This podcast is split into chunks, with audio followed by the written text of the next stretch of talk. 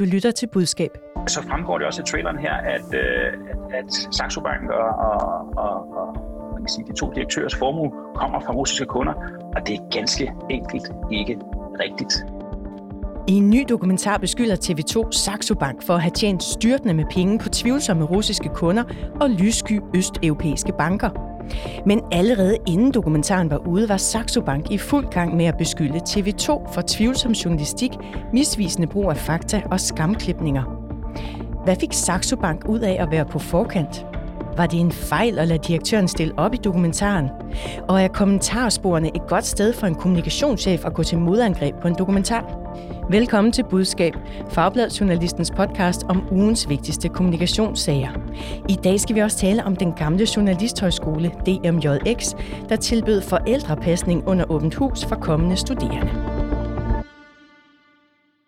Mit navn er Marie Nyhus, og jeg er i rigtig godt selskab med to erfarne kommunikationsrådgivere. Det er dig, Nana Vestgaard, selvstændig rådgiver og tidligere taleskriver for blandt andet Jakob Ellemann og Lea Wermelin. Velkommen til. Tak. Så er vi dig med, Steffen Hjaltelin, tidligere rådgiver øh, for Venstre under både få og lykke. Også velkommen til dig. Tak skal du have. Og vi starter lige med en kort, helst nødigst runde.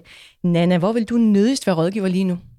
Jamen, det vil jeg nødigst i FH, som øh, efter nederlaget her med Store Bededag, synes jeg efterhånden har dyrket deres nederlag så meget, at, øh, at de risikerer, at det er det nederlag, der ender med at klæbe til dem. Øh, på et eller andet tidspunkt, så kan det være, at danskerne får en, øh, en fridag tilbage, og Stor Bededag glider i baggrunden. Men det alle vil huske, det er, øh, at Lisette Risgaard, hun ikke kom igennem med det, hun i den grad har taget på sig, nemlig nederlaget om Stor Bededag. Så de kommer til at forstærke nederlaget med kommunikationen? Det mener jeg bestemt. Når man trykker en bog med underskrifterne og overdeler den til minister, der egentlig i princippet er ligeglad og stemmer det igennem i Folketinget, jamen der, de har skabt rigtig, rigtig mange billeder, øh, både i, øh, i de store medier, men også på deres egne kanaler, hvor de virkelig tager det nederlag på sig. Og det tror jeg bliver et strategisk problem for dem, måske endda i mange år frem. Steffen, hvad så med dig? Hvor vil du nødigst være rådgiver? Et sted, jeg ikke har valgt før i hvert fald, og det her det er Nordvestskolen i Helsingør øh, hvor der har været den særlige situation, at der er ukrainske elever, som er blevet undervist af en øh, musiklærer, som har russiske rødder.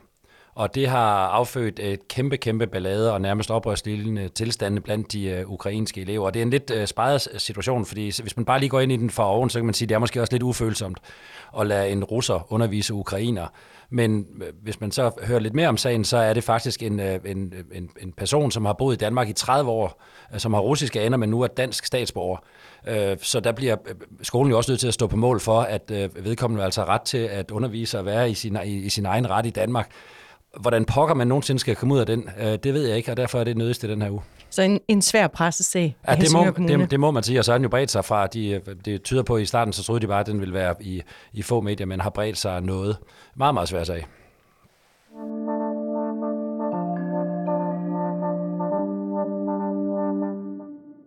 Efter at have udskudt premieren to gange, så viste TV2-dokumentaren Saxo Bank bag facaden i søndags. Den har været mere end to år undervejs, og er baseret på interviews med flere end 20 kilder, herunder stifterne Lars, Lars Seier Christensen og den nuværende direktør Kim Foné.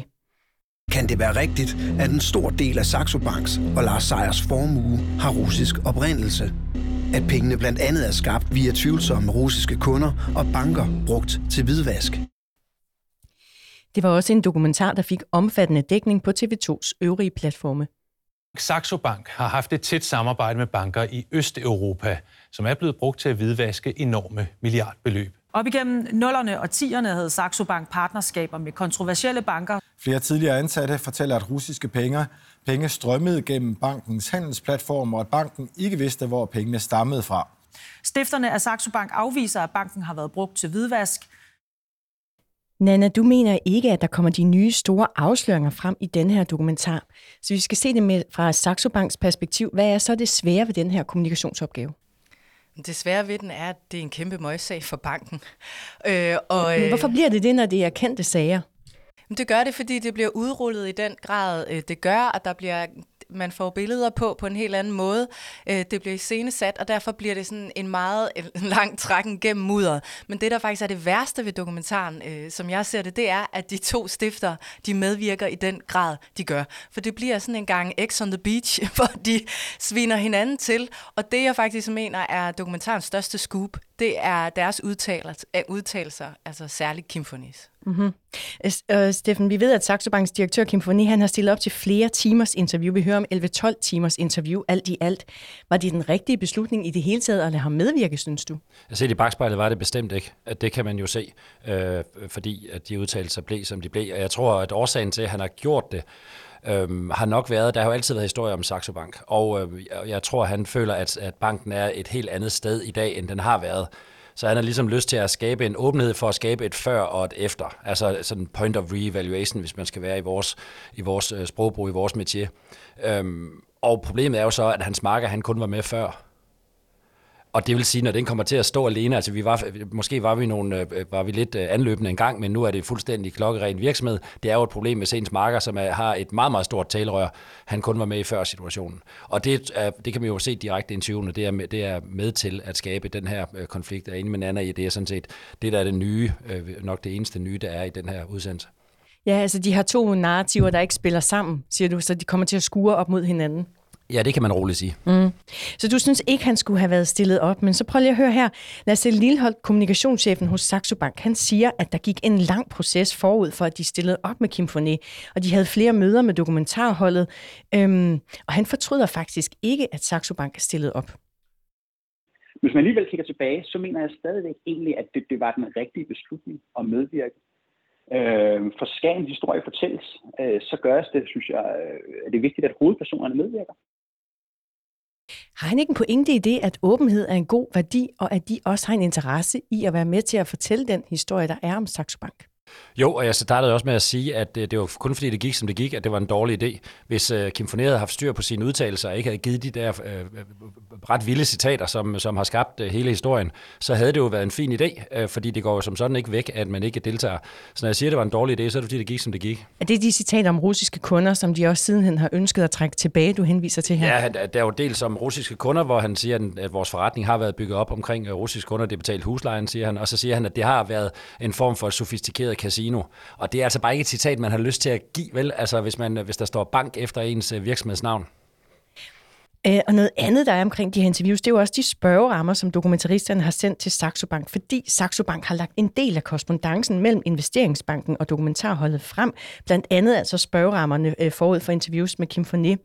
Øh, der kan man blandt andet læse, at under første interview, der vil de gerne interviewe Kim Fournier om nullerne, og der står så som nogle underpunkter Saxo Bank AS og verden åbner sig. Øh, Nana, du har også set de her spørgerammer, som de er lagt frem. Havde du sendt direktøren ind til interviews? Aldrig.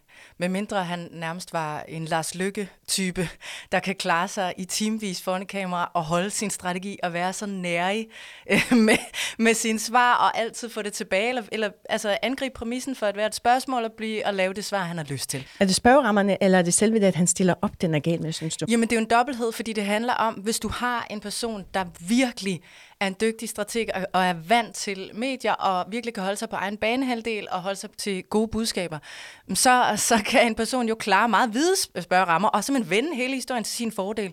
Men det er, jeg tror ikke, jeg kender nogen øh, direktører fra erhvervslivet, der har den stamina. Altså, det er nærmest kun politikere, der og kan... de er jo heller ikke vant til det. De er jo ikke vant til de, de presse på den måde. Til det. Nej, så, så jeg vil aldrig nogensinde sende en direktør ind med de spørgerammer, men faktisk heller i den tid, Altså den der store tid, de, de afgiver, altså seks timer. Man skal være meget, meget dygtig for at ikke lave en fejl. Ja, jeg tror faktisk også, at hvis man ser det brev, der er gået forud fra, fra TV2 til Saxo Bank, så, så har de ligesom lagt op til, at det her det bliver sådan en historie om den store succes. Øh, om, og, den brede fortælling. Den brede fortælling om store succes for, for to meget, meget øh, markante øh, mennesker i Danmark, altså Foné og Sejr.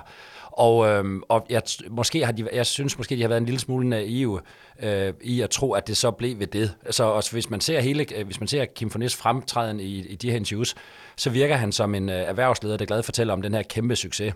Og, øh, og, og virker ikke som om han fanger, at det her, det er i hvert fald i lang, lang tid ind i interviewene, at det her, det er øh, tankene, det skal være dybt kritisk, øh, det der kommer. Og derfor så bliver han ligesom fanget på det forkerte ben, når det så endelig kommer. Vi skal lige høre lidt mere fra Lasse Lindholt, fordi han siger faktisk også, at han selv vil spørge mere ind til spørgerammerne en anden gang.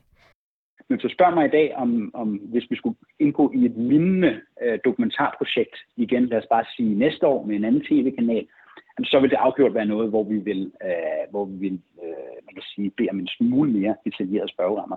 Men jeg synes sådan set også, en del af det her, det er, at vi er, er, har været åbne og i virkeligheden været tillidsfulde øh, i forhold til, at vi jo gerne vil fortælle den samlede fortælling omkring øh, banken. Nana, du nikker.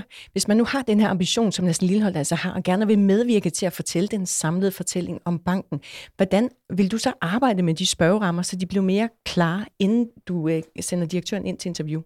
Jamen, jeg vil bede journalisterne om at stille meget mere detaljeret. Hvad er det for nogle spørgsmål, du vil stille? Hvad er vinklerne? Altså meget mere ned, altså nullerne som spørgepunkt. Men, det er jo ikke altid, at journalister er sådan super velvillige til at udlevere de spørgsmål, de rent faktisk øh, stiller, altså de konkrete spørgsmål, de stiller. Så hvordan gør du? Jamen, det jeg vil gøre, det er, for det første, så, altså, så er det jo, det tænker jeg, at de fleste presfolk ved, det er jo, det er jo virkelig et forhandlingsspørgsmål, det er, jo, det er jo en togtrækning. Hvis vi skal være med, så kræver det det og det, ellers er vi ikke med. Eller øh, så er vi med meget, meget kort. Det er den ene del. Det er simpelthen en forhandling. Hvis man skal være med i noget, hvor man, hvor man føler, man kan kontrollere det og er sikker på, at det her bliver et godt produkt for os, men så bliver man nødt til at kræve noget af det journalistiske arbejde, ellers så må de gå solo, og så må man fortælle sin egen historie på andre medier. Det er jo ikke, fordi Saxo Bank ikke har haft mulighed for at fortælle deres egen historie på alle mulige andre. De behøver jo ikke at samarbejde øh, om den her dokumentar. Derudover så er der også det, at det virker til, at hvis man virkelig gerne vil styre sin egen historie, så skulle de have trænet i timevis med Kim Forné om, hvad er vores historie? Hvad, hvad, er det? Hvad er det for en historie, du vil fortælle? Og sandheden, altså den, hvor, hvor man er helt åben for, nå ja, det kan da godt være, det var da lidt casinoagtigt. Det bliver aldrig en god historie. Altså den, der mangler både noget budskabstræning, og der mangler noget forhandling. Ja, jeg synes igen, at det, at, det, at det er tydeligt, at de først har fundet ud af for sent, at det her det var planen, at det her skulle være en meget, meget kritisk dokumentar. Fordi hvis de havde vidst, hvis det på forhånd havde været en sag, hvis det nu lige havde været en sag, og det var lige efter hvidvask, og det lige havde været et eller andet, øhm, så, så, så vil man sige, hvis vi skal deltage i det her, så skal vi vide specifikt og helt præcis, hvad det er, I spørger om, og vi vil helt sikkert træne de vores argumenter igen og igen og igen. Men ja, hvis man lægger til grund, at, at de har troet det, som rent faktisk stod i det første brev fra, fra, fra TV2, at de rigtig gerne ville høre om den her gennemsucces. Så i, det var ligesom den tonalitet, der var i det, i bredeste, øh, bredeste forstand, den her store betydning, I har haft i samfundet osv., osv., så, så, øh, så, så, så vil de ligesom kunne forklare, hvorfor man er gået ind i det på den her måde. Øh, de har i hvert fald ikke troet, at det blev lige så kritisk, som det blev, fordi så må man formode, at de havde forberedt sig en, en smule bedre på det. TV2-dokumentaren den er blevet udskudt øh, to gange, og det var noget, der øh, i sig selv blev dækket af medierne tilbage i november sidste år, blandt andet i P1's mediemagasin Tabloid, hvor TV2 dog ikke havde ønsket at medvirke. Jeg har til den her udsendelse inviteret både den journalist, som, som øh, arbejder med, altså som har, har lavet programmerne fra øh, et produktionsselskab i Aarhus, og øh, TV2's øh, redaktør på programmet, og, og ingen har lyst til at sige noget om det og medvirke, før udsendelserne er færdige. Til gengæld ville Saxo Banks kommunikationschef Lasse Lillehold gerne være med, og hans begrundelse var blandt andet, at TV2 på daværende tidspunkt havde vist en trailer om dokumentaren så er det jo altså ikke os, der går ud med en trailer, som vi først må ret en gang, så en gang til, så helt fjerne. Det er heller ikke Saxo Bank, der går ud med en programtekst, som først måtte rettes en gang, og så helt fjernes. Så jeg synes sådan set, det, og jeg håber i virkeligheden vil gælde for alle andre virksomheder eller organisationer, at man selvfølgelig øh, er nødt til at tage bladet fra munden og, øh, og komme med i hvert fald vores side af, af det, der er sket. Og tilbage på det her tidspunkt, der kommunikerede Lasse Lilleholdt også aktivt om dokumentaren på sociale medier.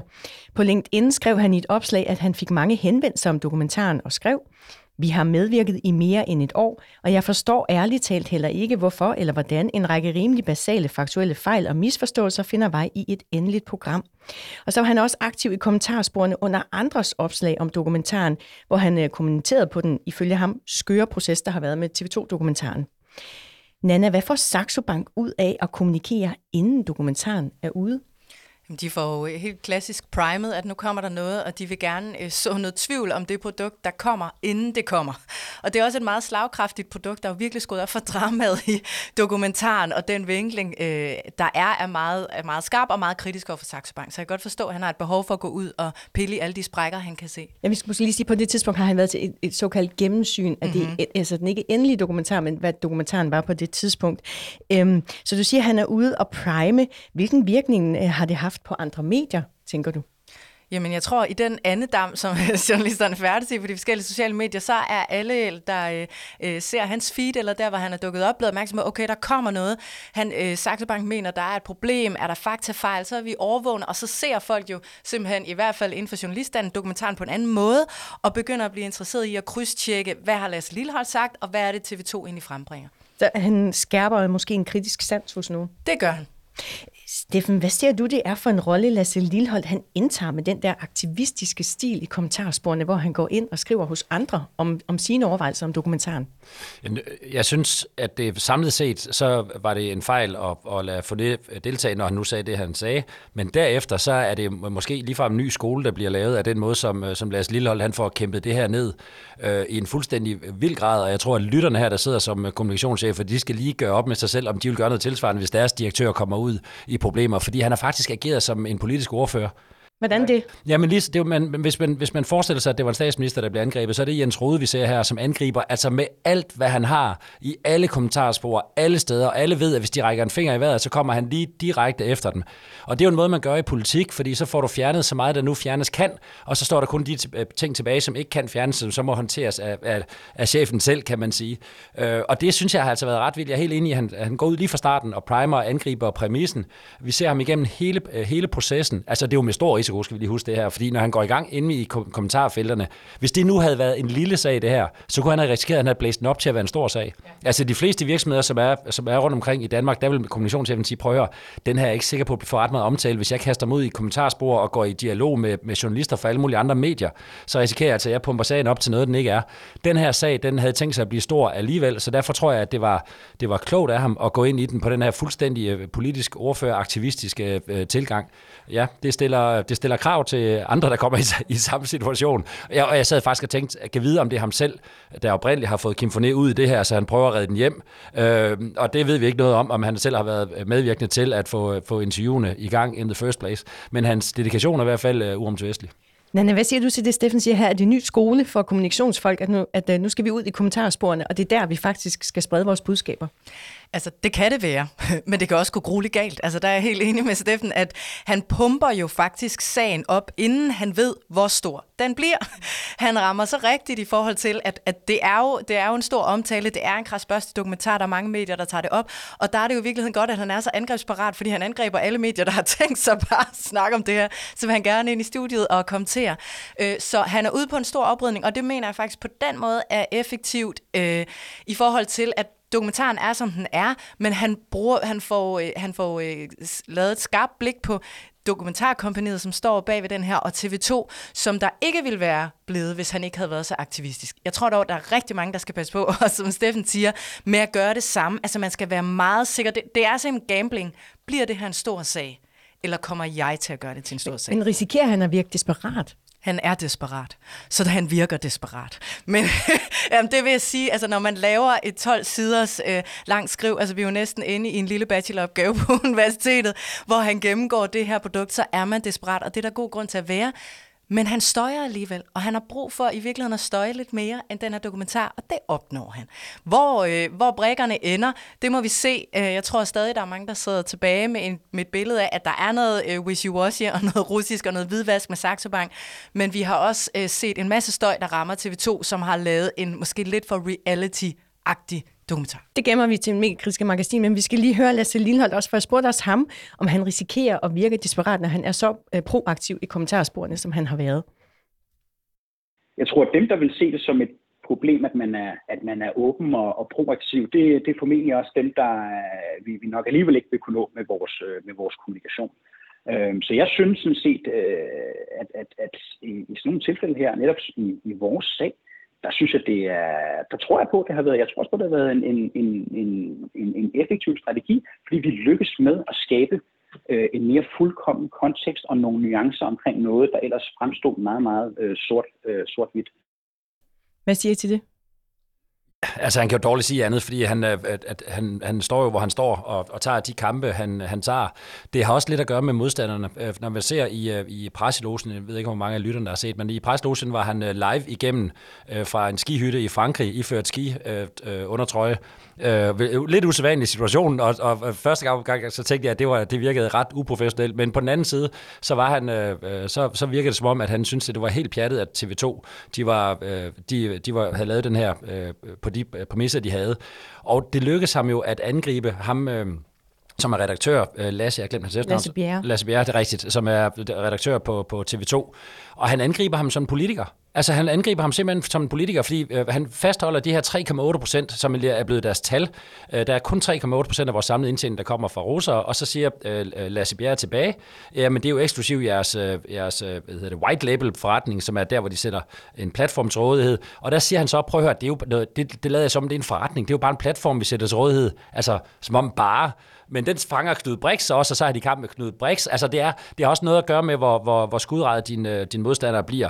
Jeg vil, hans strategi fungerede bedre i det her tilfælde, end hvis det havde været mod Ekstrabladet. Altså det, så det kommer an på, hvor meget de har lyst til at, øh, at, at, at kæmpe som, som hund og kat, fordi sådan bliver det kæmpet.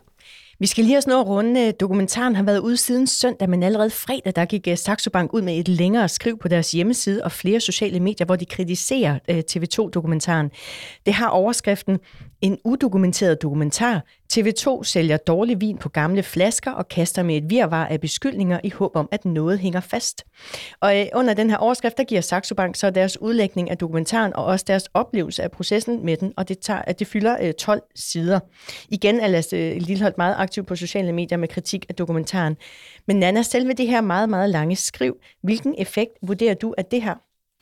Jamen, det, det har jo i hvert fald det desperate udtryk, at det her, nu, nu, øh, nu laver vi noget, der tager minimum lige så lang tid at læse, som det tager at se dokumentaren. så, så, så vi oplever i hvert fald en ihærdighed og en utrættelighed i, vi har også noget, vi vil sige, vi vil gerne angribe alt, og det, det synes jeg er meget, meget effektiv støj. Man kan sige, igen, det virker desperat, fordi jeg tror også, han er en desperat situation. Jeg tror ikke, der er særlig mange, der får gennemlæst det her dokument. Men jeg tror alligevel, igen lidt ligesom Steffen siger, det er jo en nybrud, det er en ny måde at håndtere sådan en dokumentar på. Så der er også, det er også lidt mærkeligt, at folk er sådan, gud, nå, hvad har han lavet? Og der er links undervejs. Og, altså, han er jo faktisk ved at lave en helt ny historie, som egentlig mere handler om, hvordan er den her dokumentar tilblevet, end de beskyldninger, der nødvendigvis er, og hvad der er sket. Og det kan være effektivt igen til at trække historien væk fra det, han gerne ikke vil tale så meget. Får de så øh, i godsøjne, Steffen, ryddet op efter den der øh, fejl med at stille op, altså ifølge dig fejl med at stille op i dokumentaren? Jeg synes, øh, at den to del, at de får øh, ryddet ret godt op i forhold til de øvrige medier. Øh, de øvrige medier ender med at være kritiske over for TV2 og bruge lige så meget spalteplads på, at de er kritiske over for TV2 og den her meget Hollywood-agtige måde, de laver dokumentaren på. Så det er den ene del, som jeg synes lykkes hvis man spurgte, hvis man lavede en, en, en undersøgelse blandt almindelige danskere, øh, om hvor på en, en grad fra, fra ikke gusten til meget gusten, man tror, Saxo Bank er, så er jeg ikke sikker på, at der er ret mange, som tænker, at de er renere, end jeg havde regnet med, efter man har set den. Så er jeg ikke sikker på, at det gør godt ved befolkningen, men jeg tror, at de har fået indkapslet det, øh, øh, været ret succesfulde med at få indkapslet det i forhold til, om den spreder sig til andre medier, som er det typisk det, man vil fokusere allermest på i sådan en situation. Så de lykkes med en isoleringsstrategi Ja, det her. synes jeg. Og jeg skal lige nævne til sidst, at Saxo Bank har ikke taget stilling til, om de vil klage til pressenævnet over TV2's dokumentar.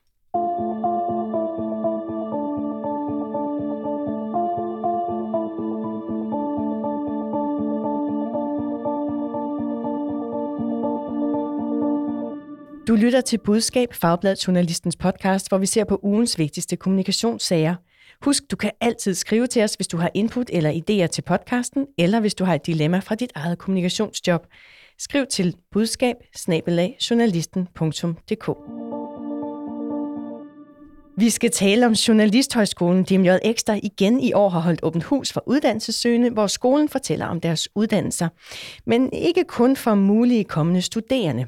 I et Facebook-opslag fra uddannelsesstedet, der skrev de selv om arrangementet. Tag bare mor med til åbent hus, så sender vi hende op på rektors kontor.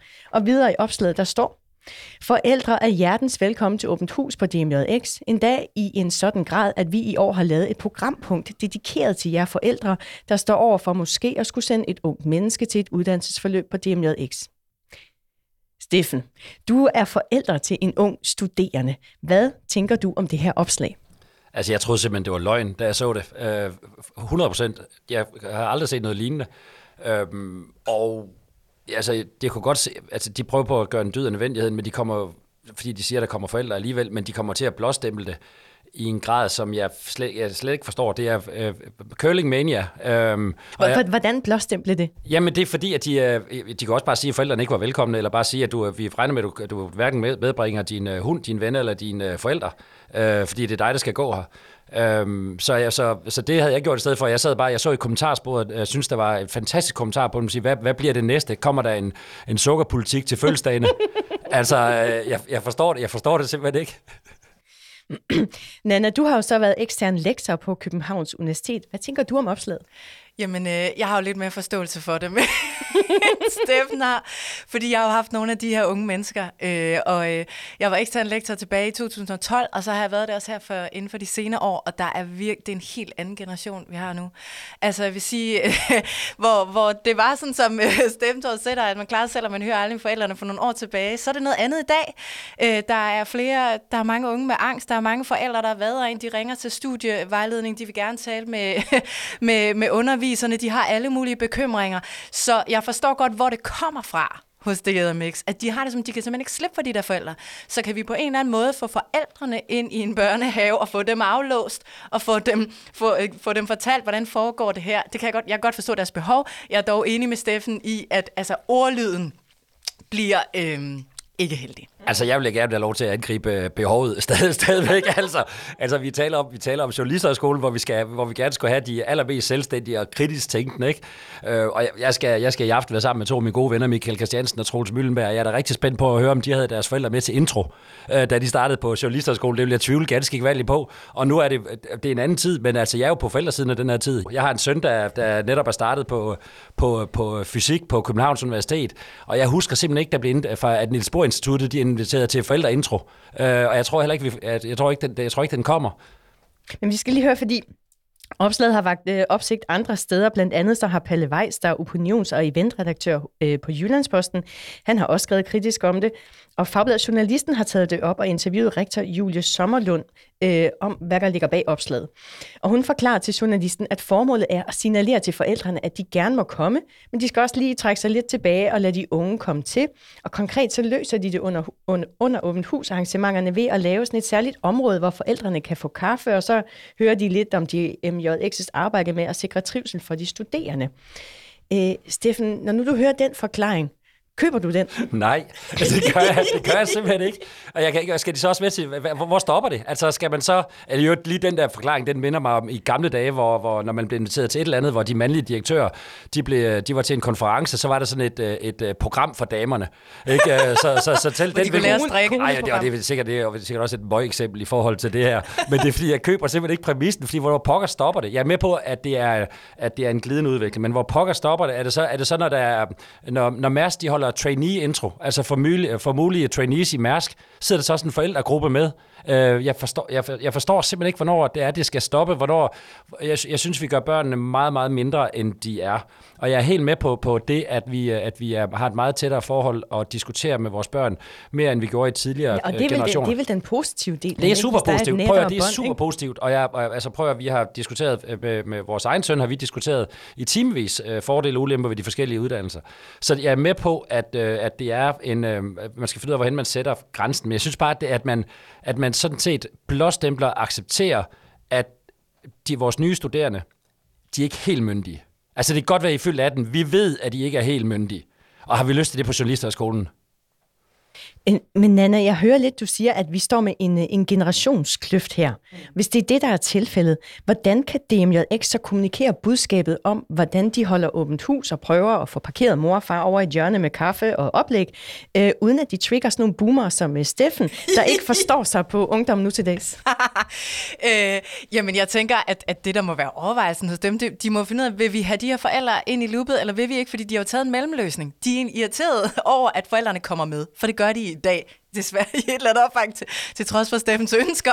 Men det bestemmer man ikke selv, hvem der skal med til en fest? Altså, det- kan man ikke bare sige, hvem der er velkommen? Jamen, prøv at spørge, de der 20 år, de slæber mor og far med, eller også er det mor og far, øh, der smider dem ind i Audi'en og kører. Jeg ved ikke, hvad der sker, Steffen, men jeg ved, at de kommer. Og så, øh, og så har DJMX prøvet at finde ud af, okay, de kommer, så vi smider dem ind i et eller andet lokale. Men altså, jeg er da enig med Steffen i, at de har jo ikke lyst til at have forældrene på sidelinjen resten af, universitet, eller resten af årene. Så måske de bare skulle sige, forældre er desværre ikke velkomne. I kan læse her om, hvordan det foregår. er I? hvis I skole hjem samtale? Er der skole hjem samtale også? Men jeg skal lige have Nannas bud på, hvordan de kan skrive. Ja. Øh, når, hvis du siger, at præmissen er, prøv at høre, de der forældre, de kommer på slæb, uanset om vi vil det eller ej. Mm. Hvordan kan de skrive det så, øh, invitationen til åbent hus? Jamen enten så kan de vælge at sige, jamen det her åbent hus, det er kun for unge mennesker, og hvis der er nogle forældre, der er rigtig interesserede i, hvad der egentlig foregår hos os, så kan de læse med her, eller så laver vi en helt anden infoaften for forældre, hvor I kan høre mere om, hvad er det for en uddannelse, et ungt menneske kan få her hos os. Altså de kan simpelthen vælge at lave Så to det er et andet arrangement? Ja, det vil jeg, altså, det vil jeg mest anbefale, fordi lad os få det separeret. Men ellers så kan man jo sige, øh, kære unge mennesker, nu holder vi åbent hus. Hvis din mor og far øh, simpelthen ikke kan holde sig væk, så, Nå, men altså, så tal til de unge og sige, hvis de simpelthen ikke kan holde sig væk, så, øh, så er de velkommen til at få øh, noget info, som kommer til at være samløbende, men de er ikke velkomne hos os, hvor vi kommer til at tale direkte med jer om, hvad der sker her. Rektor Julia Sommerlund, hun skriver til os her på budskab, at DMJX ikke endnu har bestemt, hvordan de gør med åbent hus næste år, men hun tror bestemt, at forældrepasningsordningen vil leve videre. Nana Vestgaard, Steffen Hjaltelin, tak for at være med i budskab i dag. Velbekomme. Selv tak.